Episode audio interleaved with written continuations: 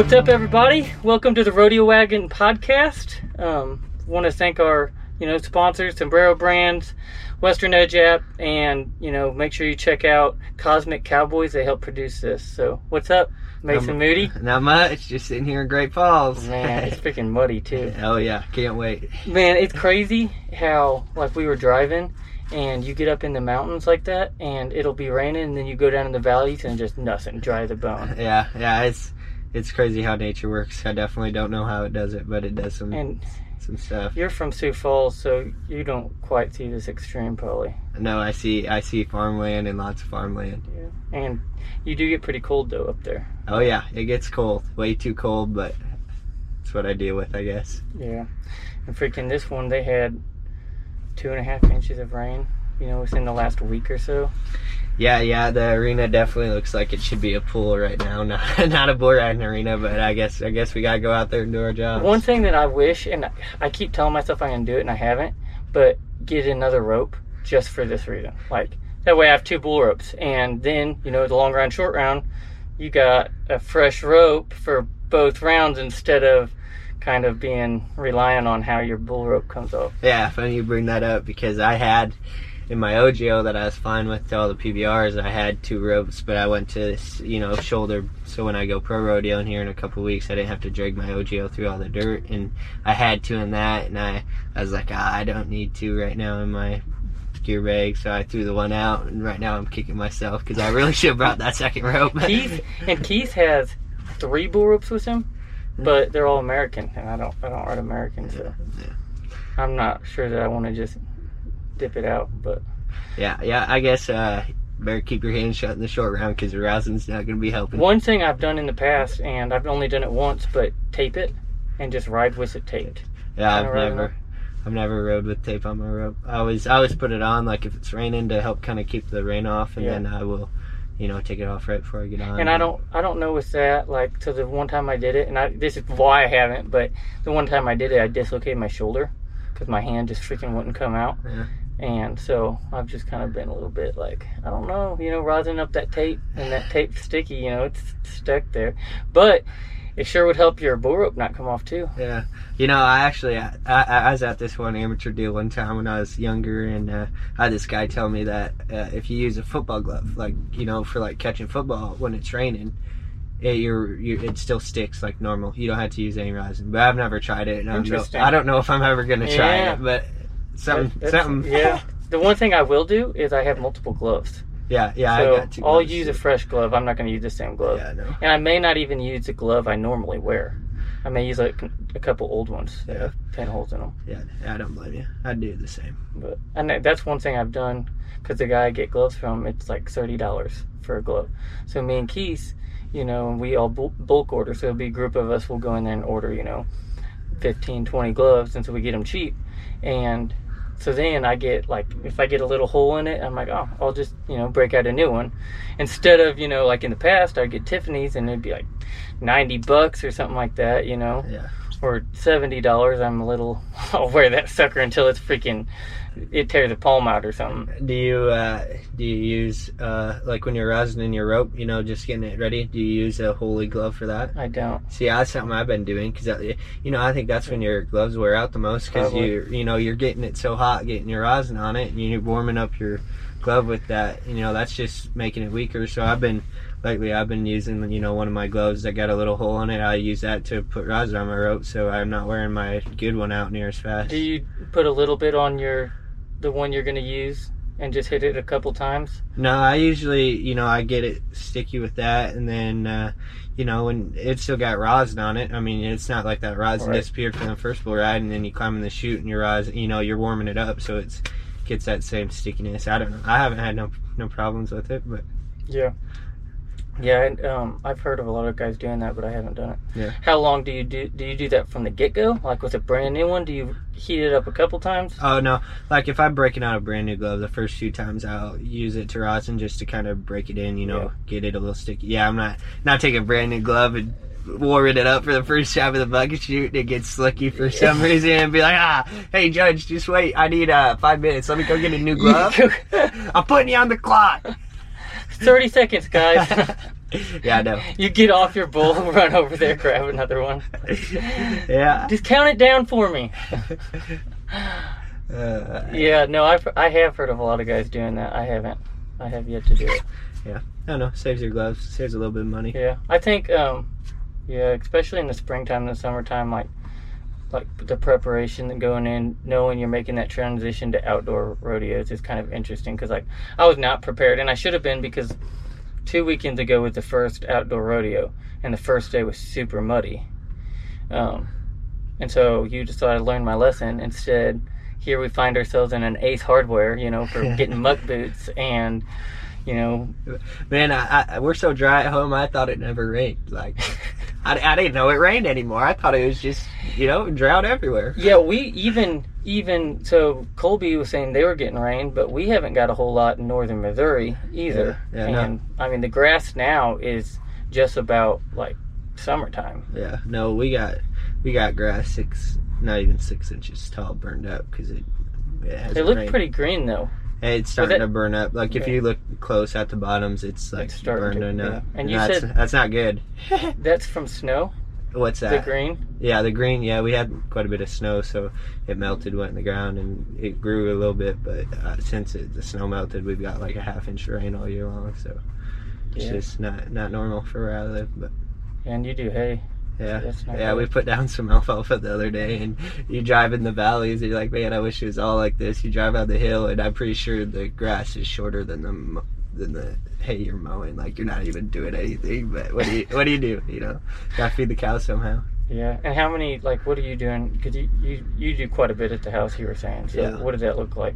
You know, uh, in the wintertime, you know, we just pretty much feed cows and check stuff. But, you know, that chores in the wintertime get long because, I mean, you wake up at daylight, 7, 7.30 because it you don't get daylight very early. And then you'll do chores till noon, 1 in the morning because you're feeding cows and it just takes that long. And then you might get, you know, we do some shop projects during the day or whatever. And then you do chores again at 4 o'clock till dark, you know. So, I mean, sitting on tractor a lot. Um, last few weeks we've been working calves and taking cows out to grass so we've been been working hard the last few weeks and then yeah now we're kind of got all the cows out so you check them in the morning when your grass is usually too wet to do anything with so then you you know and then by about 11:30 you start haying which this year it looks like our haying season is going to be really short but Yeah.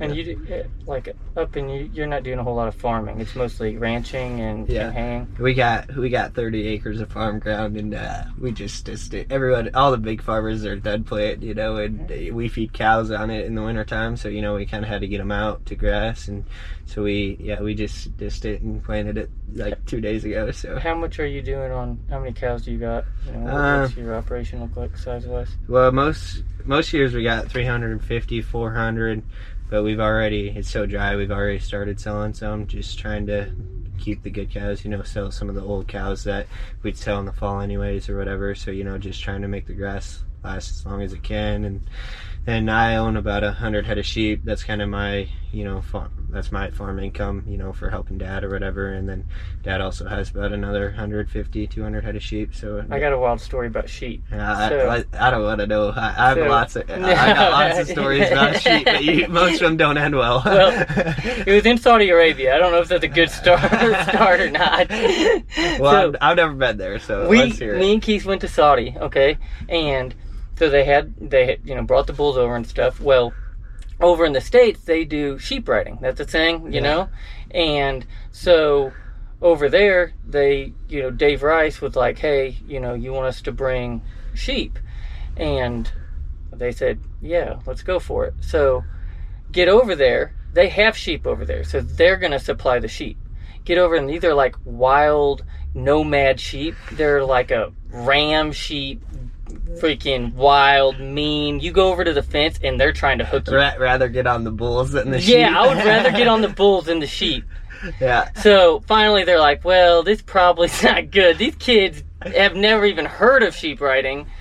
Uh, although, they, I guarantee, is you know, it gets pretty wild over there. Those kids growing up. I mean, what camels. I'm sure you go find some wild nomad sheep. If we lived in Saudi, you'd think we would be trying to do something like that. Yeah. So uh, our our famous joke about sheep is uh, we had an old, a guy tell us once. He said, uh, "If you own sheep, you build a round barn because that way they ain't got a corner to die in." I, I, we have. I mean, I don't know if that's you know, but uh, it seems like sheep find a lot of reasons to die. Like you'll walk out there that night and check them, and you're like, the sheep was literally fine this morning, and it's got its head through its fence and just choked itself out and laying there dead. And you're like, oh my goodness, another one bites the dust. What is? I don't even know what a sheep business looks like. So what is that even? How do you make money doing that? Do Uh, beef them up and sell them? Yeah, so it's it's pretty much cow business. I mean, Okay. we we, uh, so we have like cow calf operations. So we you know take cows, calve them out, and then feed them to feeder calves. Usually, you know, about 800 pounds, and we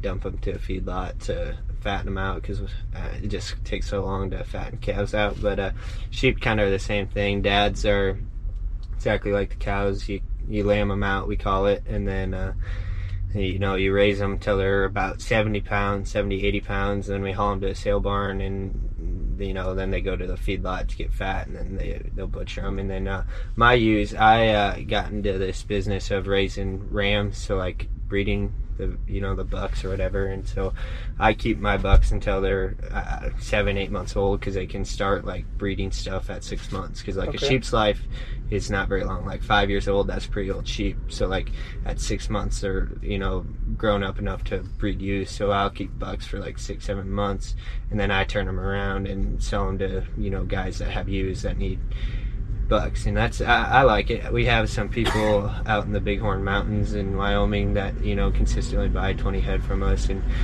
I'm not, i haven't been out there but uh, they talk about it and they're funny people but they got some good stories of talking about you know they get coyote problems out there and they'll take helicopters and go shoot them and stuff. Like you know it's like man I, I, I should go out there one time when i'm rodeoing and going through there and just you know see it see how the my sheep are doing see what they you know I don't know why that would be so much funner, but it's just like if you're gonna do something, like you might as well do it out of a helicopter. Yeah, at yeah, It's like, right. Okay, you can go hog hunting. Yeah, you can go hog out in a helicopter. Yeah, It's- definitely. It's, like it's like us doing something or Dwayne the Rock doing something. You know, it just makes You it do- that much yeah. better. You know. I, and I don't. I've never gone hunting out of a copter, so I don't know if it's like one of those things where you build it up in your mind. Maybe it's fun once, but you know, but but so, do it once. That'd be that'd be, That would be cool. You I'd know, love to you know, shoot some animals Can you out of a imagine though? Yeah, you know the propellers are spinning so fast. You know, you, they're like, okay, you gotta aim six inches right of them because by the time it goes past the wind of the, the Yeah, propellers, it's gonna be six inches left. You know, so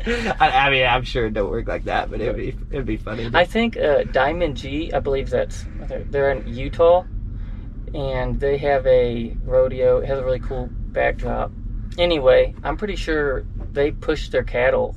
with helicopters. With helicopters. Yeah, yeah, uh, yeah. You see, I mean, obviously we don't have helicopters, but I mean, you hear that kind of stuff. You know, it's not uncommon. You know, especially in like, you know, could you imagine we drove through the national forest today? You know, having cows and something like that. Like, you can't get horses through there, and these cows know every back way through these trees because they've been in there for six months. You know, I mean, that's that's the only way you're getting them out, and that's kind of they, they. That's why they use a lot of helicopters because they're on the mountains. Well, you know, them sheep are born, you know, that's how they're pretty much bred to be out there, you know, and, you know, so horses really can't go out there. So that's, you know, they have to use helicopters because that's pretty much the only way they can get to them. My question with that is like cost efficiency here. Like, you must really love it. yeah, yeah, you must really love sheep to have them. Let me tell you, like I said, yeah, they're they're frustrating animals sometimes, but you know, I I think it's kind of like kids. You know, you you you know, you pretty much at birth you're you're you're helping them,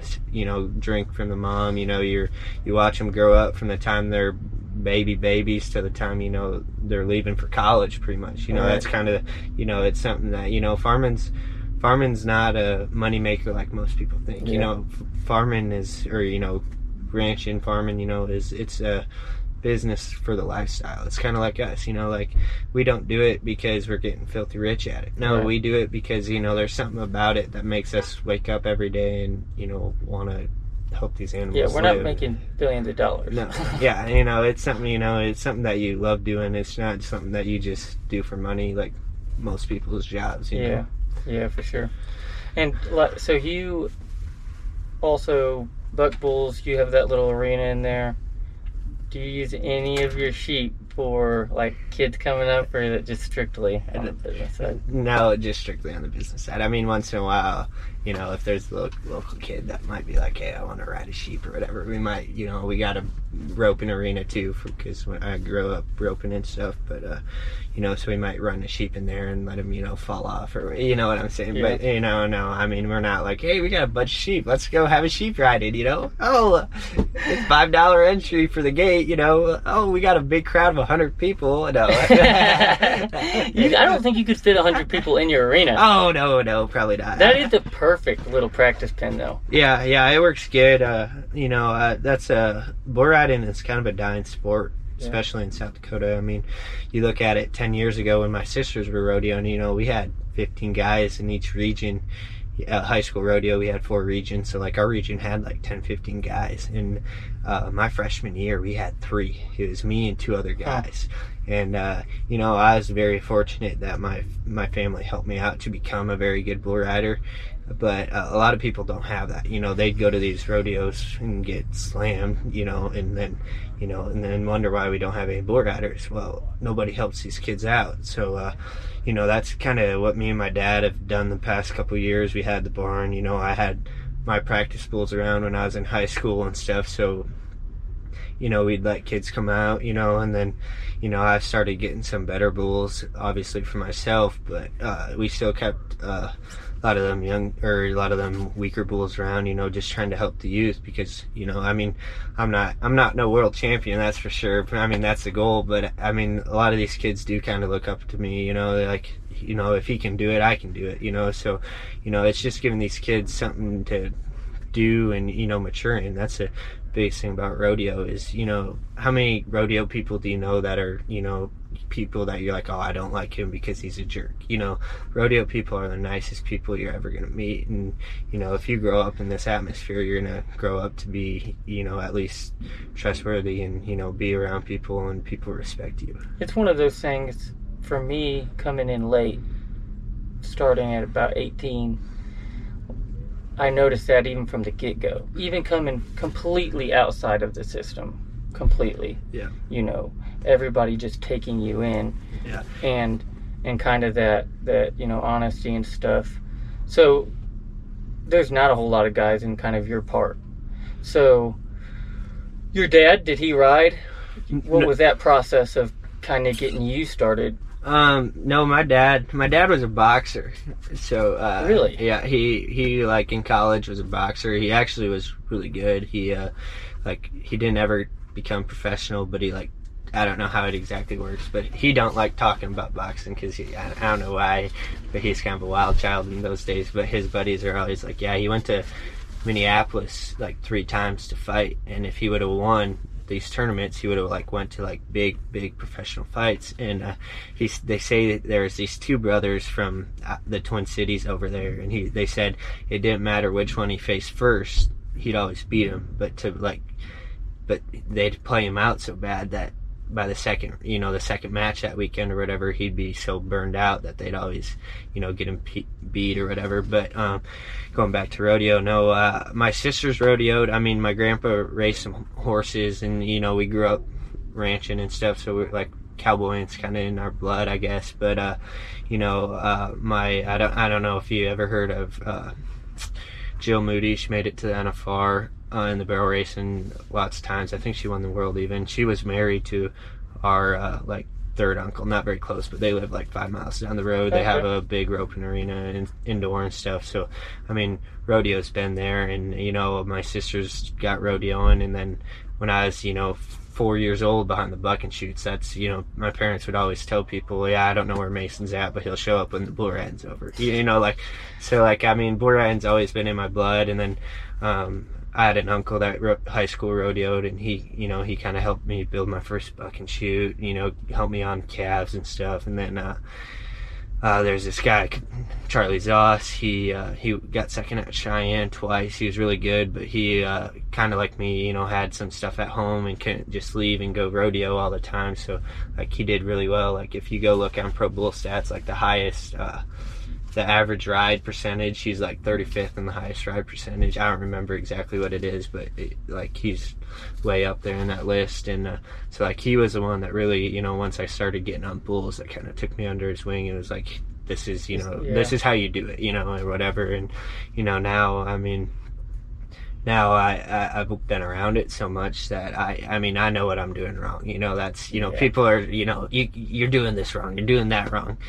I mean, yeah, yeah, I could be doing this wrong, I could be doing that wrong, but deep down, I know what I'm doing wrong more than anyone else is because I feel it. You know, Right. Yeah. you know, it wasn't like when I was 15 and had no clue what was going on. I was just getting on, and you know, And I think so much of that too. You said feel it. Like so much of this sport that I've learned, there's so much of it that's feel, to the point where sometimes it can it can look one way, and and what that person may be saying may be true, but the feeling. You know, if you try to correct that in the way they're saying it, that that feeling won't match up. Yeah. And it's really finding that feeling. That's really what you're after. Because I mean, getting on the back of bulls, it's all about timing and feel. Yeah, yeah, and uh, I mean that's the biggest thing with our sport is is feel. I mean that's everyone says the more bulls you get on, the better you're gonna be, and that's 100 percent right because every bull feels different, but every bull feels the same in a different way. Yeah, You know, right? so the more bulls you get on, the better you're gonna get. Now, yes, there's some guys that are just naturally built for the sport that figure it out way faster than others and there's some guys that it takes to be 25 26 years old to you know get that light switch quick and then they get hot fast you know and so it, it sport is yeah it's it's definitely something that not everyone can understand until you feel it Hey there, folks. I want to tell you about my favorite cowboy hat brand, Sombrero Brands. As a professional bull rider, I know how important it is to have a hat that not only looks good, but can withstand the toughest rides out there. And that's exactly what Sombrero Brands delivers. Their hats are custom fitted and shaped to perfection, with a level of attention to detail that's hard to find these days. But what really sets Sombrero Brands apart is the fact that they're a family owned and operated business. Mark and Kendall Holler, the owners, and their daughter Sarah, who's only 13 but already a hat making prodigy, are all passionate about their craft. They know what it takes to make a cowboy hat that can stand up to anything the rodeo circuit can throw at it. And get this the founder's grandfather, Polly Holler, was born and raised at South Camp on the Four Sixes Ranch. These folks have got cowboy blood running through their veins, and it shows in every hat they make. That's why I'm proud to have Sombrero Brands as a major sponsor for my podcast, the Rodeo Wagon Podcast. So if you're in the market for a hat that's tough enough to handle anything the rodeo throws at it, give Sombrero Brands a try. Trust me, you won't be disappointed. Yeah, it's it's definitely, and and everybody wants to tell. you It's one of those things too. Everybody wants to tell you, and and the higher up you get, the less that you you really can take. If you're going with people, there's there's people that have been there and done that, you know, and then there's your traveling partners who you kind of start getting a grasp a little bit of what they're feeling just by watching them and being Yeah. with them and, and hearing them communicate it, you know, yeah daily, just talking about bull riding. you know So and- you can kind of, you know, grapple with some of those things, but there's there's so much noise, you know. Everybody's going to try to tell you. Yeah, and that's uh, you know, I when I was roping, we went to this team roping practice. I don't know, but uh, I went with this guy one time, like the first time, and he's like, "Okay, you take what everyone tells you,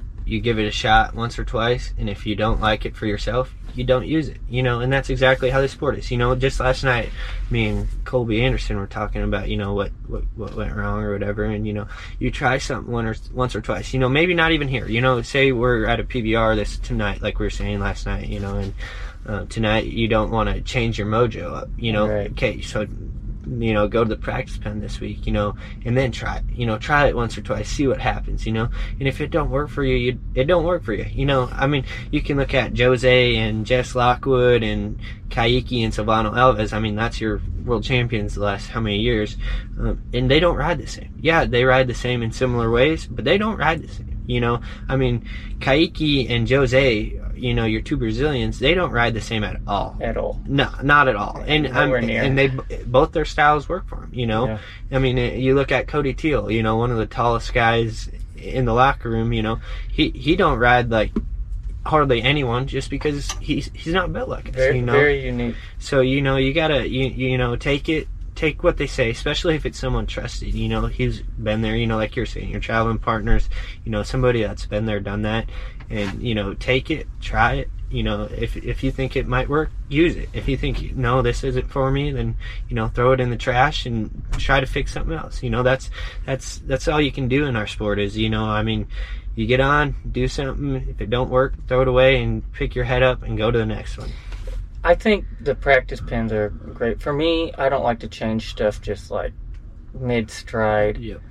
Uh, some equipment stuff I will. Like I, I got more turned in spurs, and just as I could start kneeing up more, and it helped tremendously. You know, I started getting a hold better. That that I did without anything. Yep. I just did it mid stride. That that kind of stuff.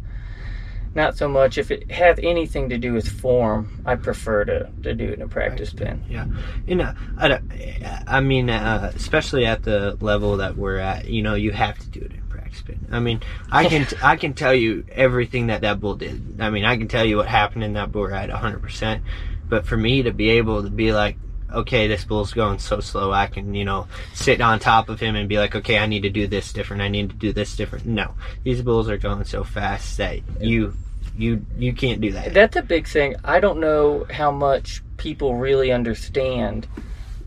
Really good bulls, you don't sink. No. If this is a reaction sport, it's anticipated reaction, so you work on stuff.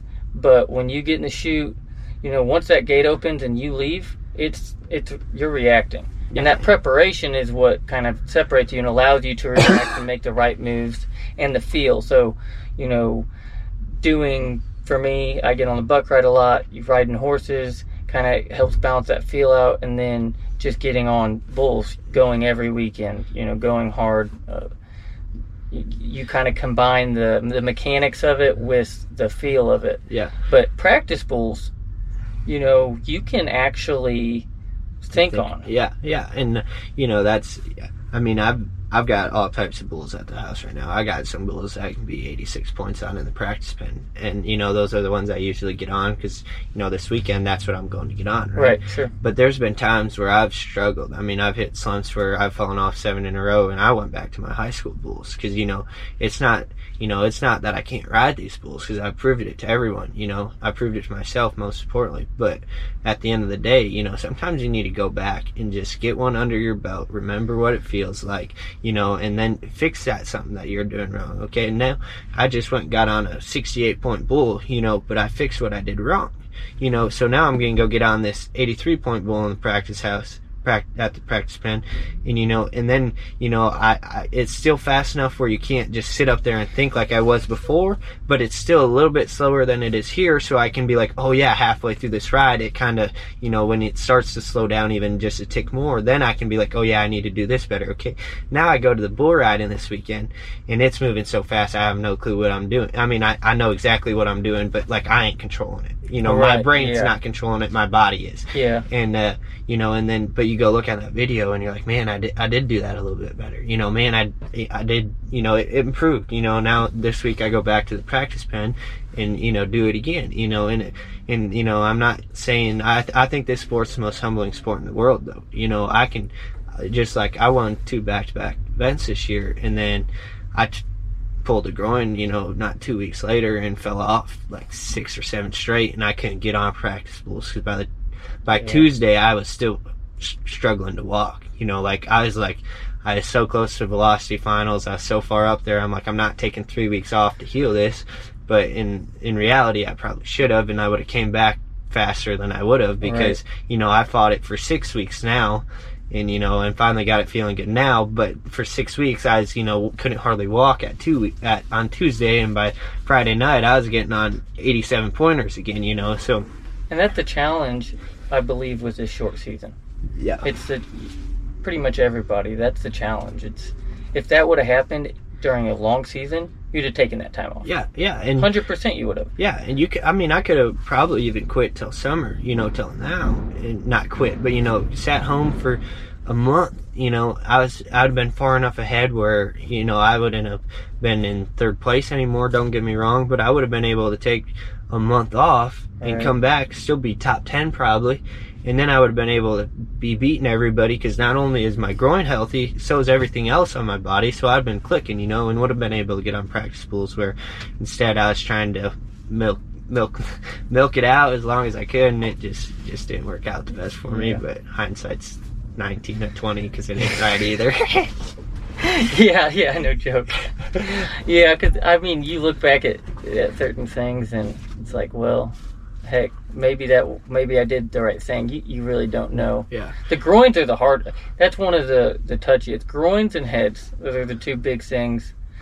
Um, you know, you especially with PBR, their concussion protocol. yeah, You, you, they actually put you through the ringer doing that, so you you know really need to kind of take care of take and, care and of it. should. And then yeah, and, and as you should. And then groins, they they just linger, and there's nothing you can do about it.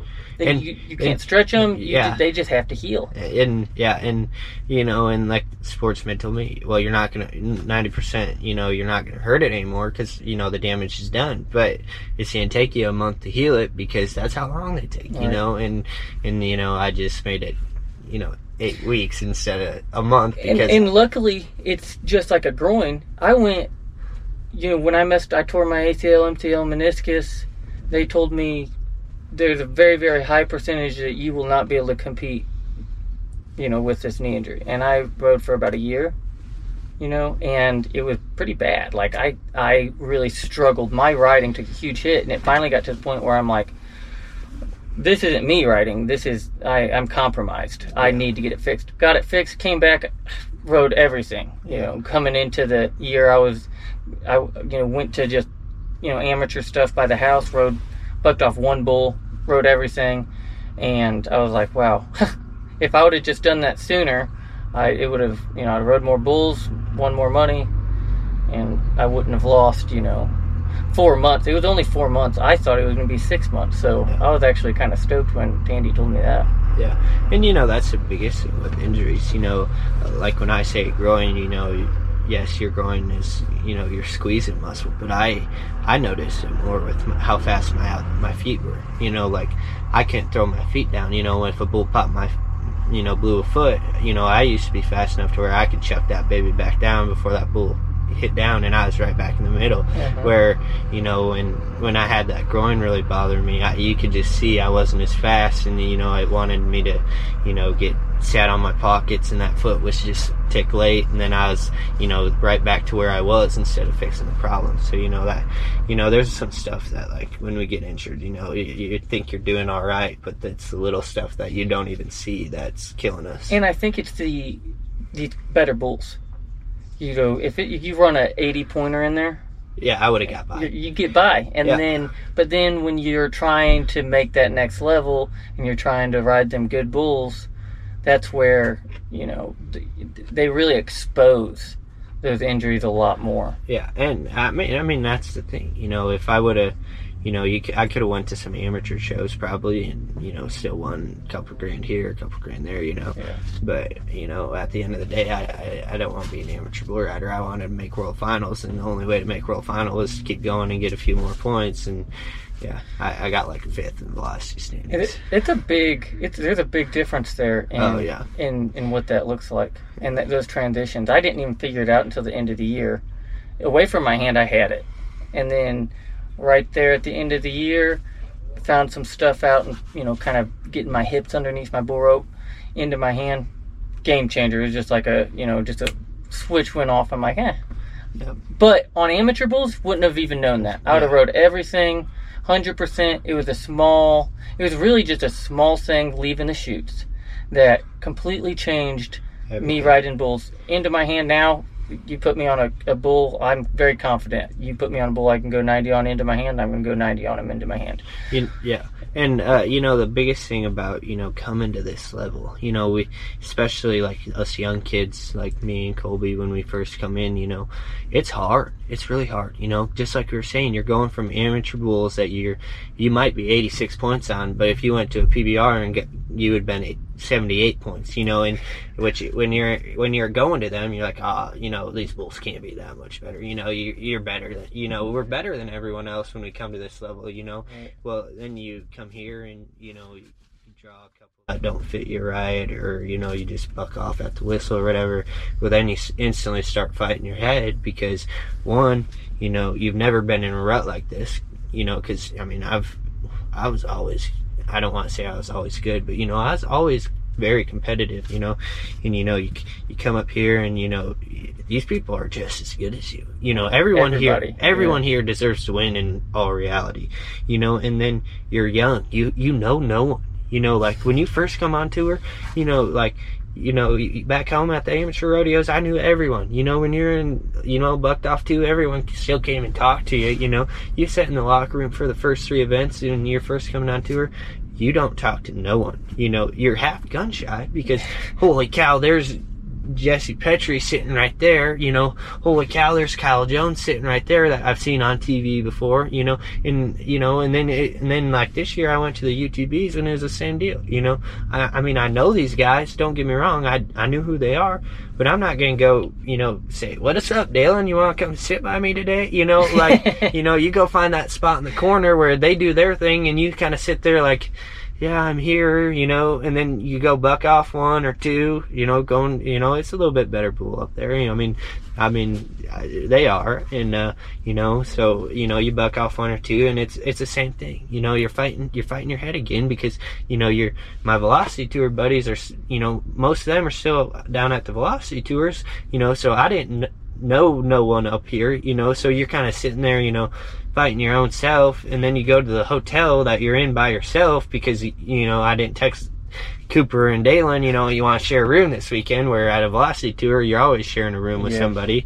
You know, so it's just you know this sport's very humbling. I mean, at the end of the day, it's humbling, and you know it throws you the wrenches a lot, even though you think you're starting to get it figured Yeah, out. Yeah, that's even like so. When I first came up, it was Mason Lowe, right? So Mason had just got on tour, and then I kind of went would go up there, you know, every now and again. Should have been uh, before my string of injuries, 2017, and then um, like kind of having that comfortability of knowing somebody. But me and Casey Coulter were talking about it. Um, we there's been there's a few guys in Missouri though that it's almost like you know, at the point now where I think a lot of guys coming up, if you're in our area, you know, if you, You go up, you know. Bob, you know, Yeah. you know Colton Hevlow, you know, at that time you knew Mason Lowe, um, Yeah. Casey, you know, Coulter, he's up and down, you know.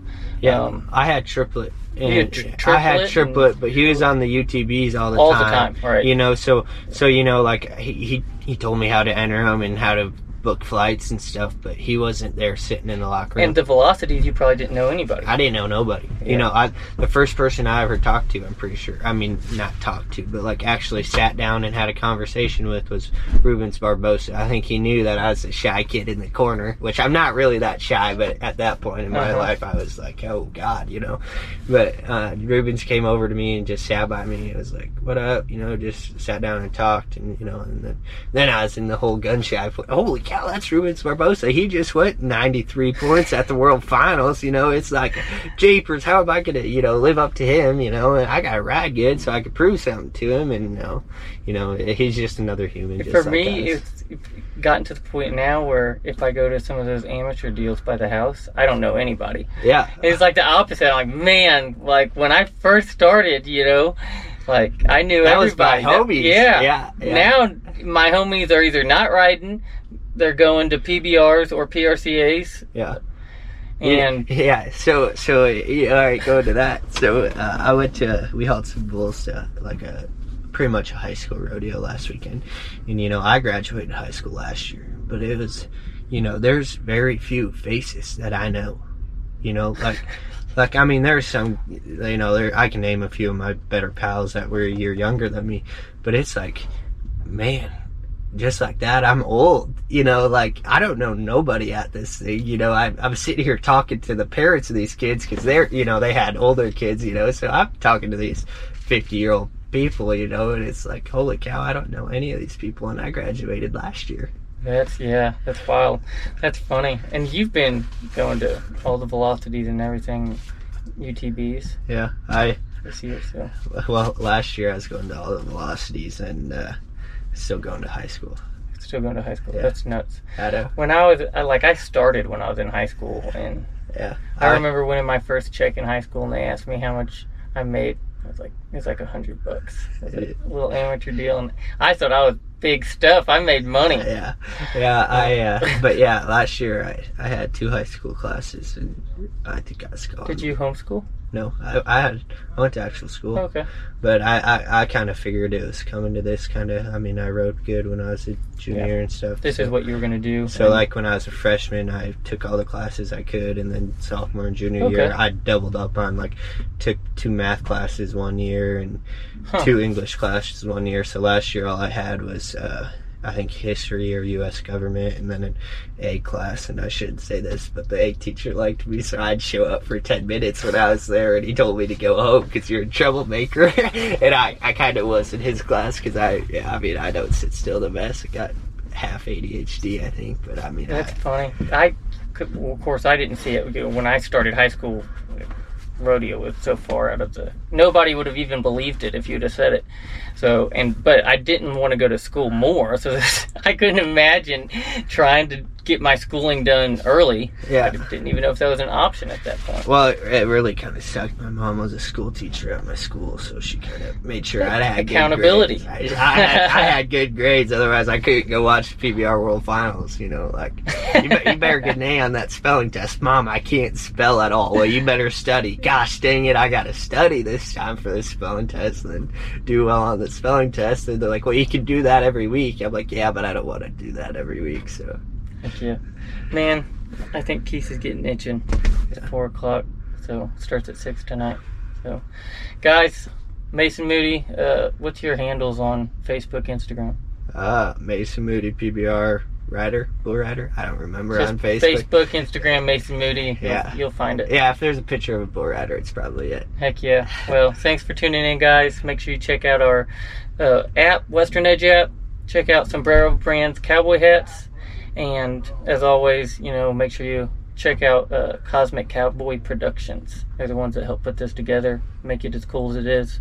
We're just a bunch of bums living on the road, podcasting out of the back of a van. We're sleeping in at night and grilling out, out behind the arena. memories, memories. yeah, we're living life. So, heck yeah, guys. Thanks for tuning in. We'll see you. See ya.